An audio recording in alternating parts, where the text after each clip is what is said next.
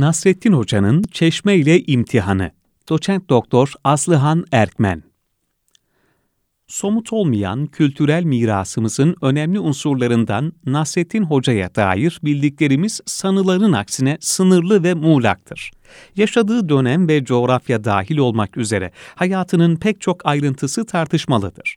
Nasrettin Hoca, Anadolu'da sözlü tarihin ögelerinden biri olarak uzun süre ağızdan ağza anlatılan fıkraların kahramanı olmuş, daha sonra yazılı kaynaklarda da adına rastlanmaya başlamıştır.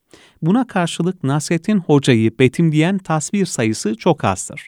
Bunlardan biri Nevizade Atayi tarafından yazılan ve beş mesneviden oluşan Hamse'nin Topkapı Sarayı Müzesi kütüphanesinde bulunan 1728 tarihli nüshasındaki bir hikayeyi görselleştiren resimdir. Nevizade Atayi, Osmanlı Edebiyatı'nın son büyük mesnevi şairi olarak görülür edebiyat tarihinde bir şairin nazım şeklinde beyitler halinde yazılmış şiirlerine mesnevi, bir araya getirilmiş beş mesnevisine de Arapça beş anlamına gelen Hamse adı verilir. Türün kurucusu sayılan Nizami, Gencevi ve meşhur Hamsesi pek çok Fars, Türk, Urdu şairine model olur. Seçkin hocalardan eğitim alan, Balkanlarda kadılık yapan ve ömrünün büyük bir kısmını görev başında geçiren Nevizade Atayi, çağdaşı kaynaklara göre Osmanlı şiiri konusunda büyük bir bilgi ve kültüre sahiptir. Ayrıca entelektüel çevrelerde esprili, tatlı dilli ve nükteden bir kişi olarak tanınır. Atayi mesnevileriyle 17. yüzyılda yeni bir ekol oluşturur kendisinden önce yazılan eserlerden ilham almakla birlikte onlara din, ahlak, tasavvufla ilgili öyküler, ibret verici hikayeler ekler.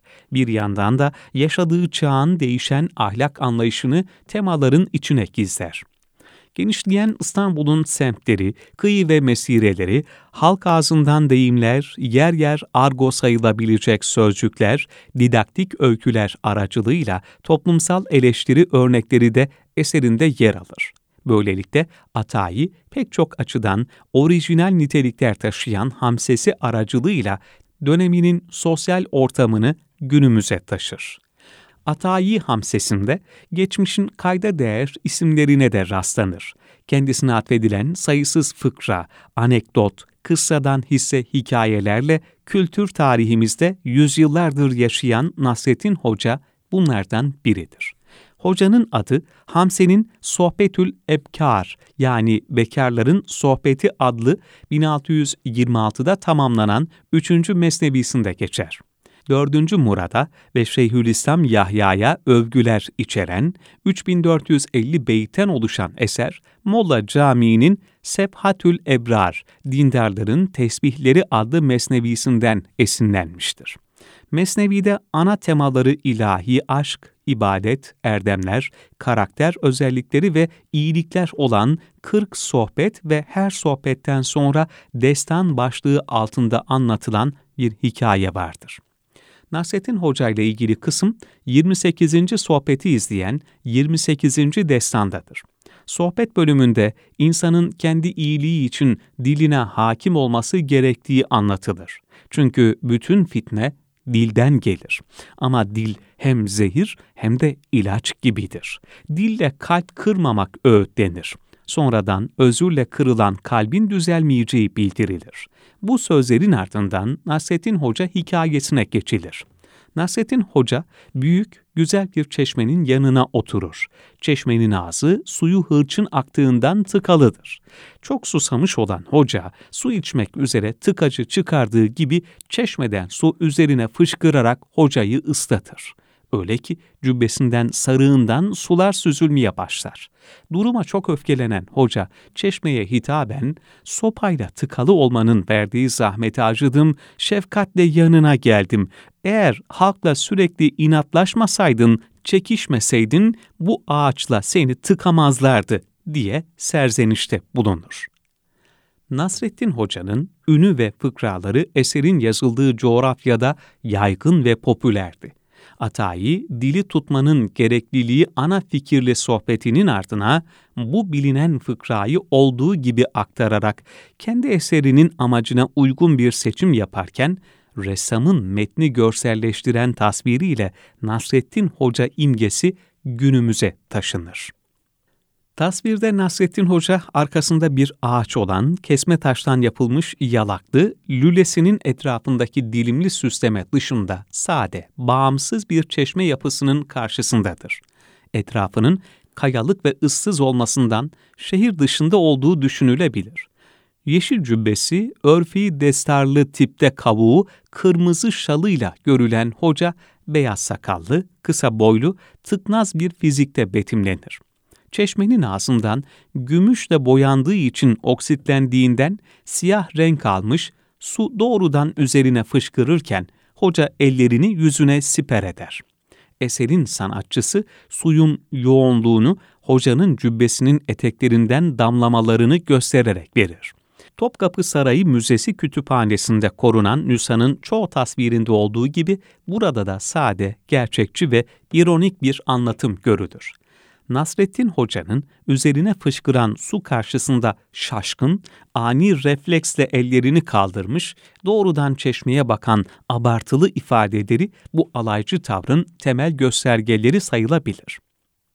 Nasrettin Hoca'nın el yazmalarında yer alan tasvirlerinin sayısı çok az olmasına rağmen var olanlarda ve güncel betimlerde bembeyaz sakallı, iri kavuklu, yeşil cübbeli olarak resmedilmesi halkın imgelemindeki hocanın tutarlı bir yansıması olmalıdır. Nitekim Nasrettin Hoca'nın günümüzde yapılan resimlerinde de benzer figür tipi devam eder gelenekselle modern arasında bir köprü olan sanatçı Ahmet Yakupoğlu'nun 18 Nasrettin Hoca hikayesini resmettiği bilinir. Hocası Ordinarius Profesör Doktor Süheyl Ünver gibi kendisi de defterler oluşturarak çalışan Yakuboğlu, 1960'lı yıllarda yapmaya başladığı Nasrettin Hoca minyatürlerini, fıkraların da eklendiği tesiplerle bezeli Nasrettin Hoca defterinde toplamıştır farklı kaynaklarda yayınlanan minyatürler günümüzde defter formatından çıkarılarak tek tek çerçevelenmiş olarak korunmaktadır. Yakupoğlu'nun yorumlarında Nasrettin Hoca, fıkraların içeriğiyle uyumlu kompozisyonlarda ileri yaşında beyaz sakallı, cübbeli olarak betimlenmiştir. Sanatçının minyatür tekniğinde yaptığı tüm resimlerde üslup birliği vardır klasik İran Osmanlı tasvirlerindeki doğa unsurları, kıyafetler, figür tiplerini de kullanır. Kendine özgü çiçekler, ağaçlar, figürler de ekler.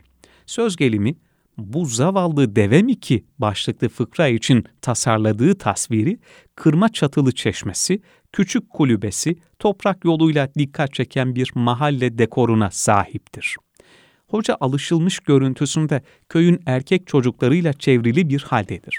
Fıkraya göre hocayı mahallede gören çocuklardan biri arkadaşının kulağını ısırdığından şikayet eder.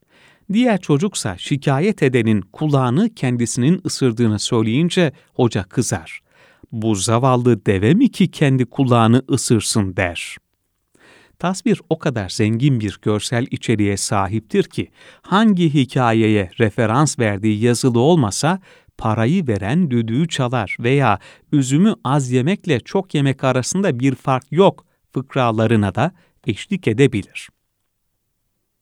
Önemli bir halk kahramanı olan hükümdarların yanında dahi nükledanlığından, hazır cevaplılığından taviz vermeyen, kendine özgü bir yaşam felsefesine sahip Nasrettin Hoca'nın her duruma uygun bir fıkrası, bir kıssadan hissesi vardır.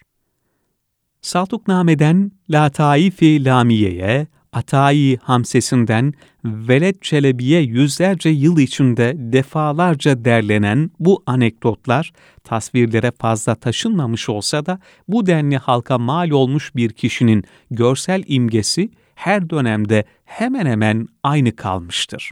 Çeşmeyle kavga da etse, çocuklara hakemlik de yapsa her daim bilge bir aksakallı dededir Nasrettin Hoca.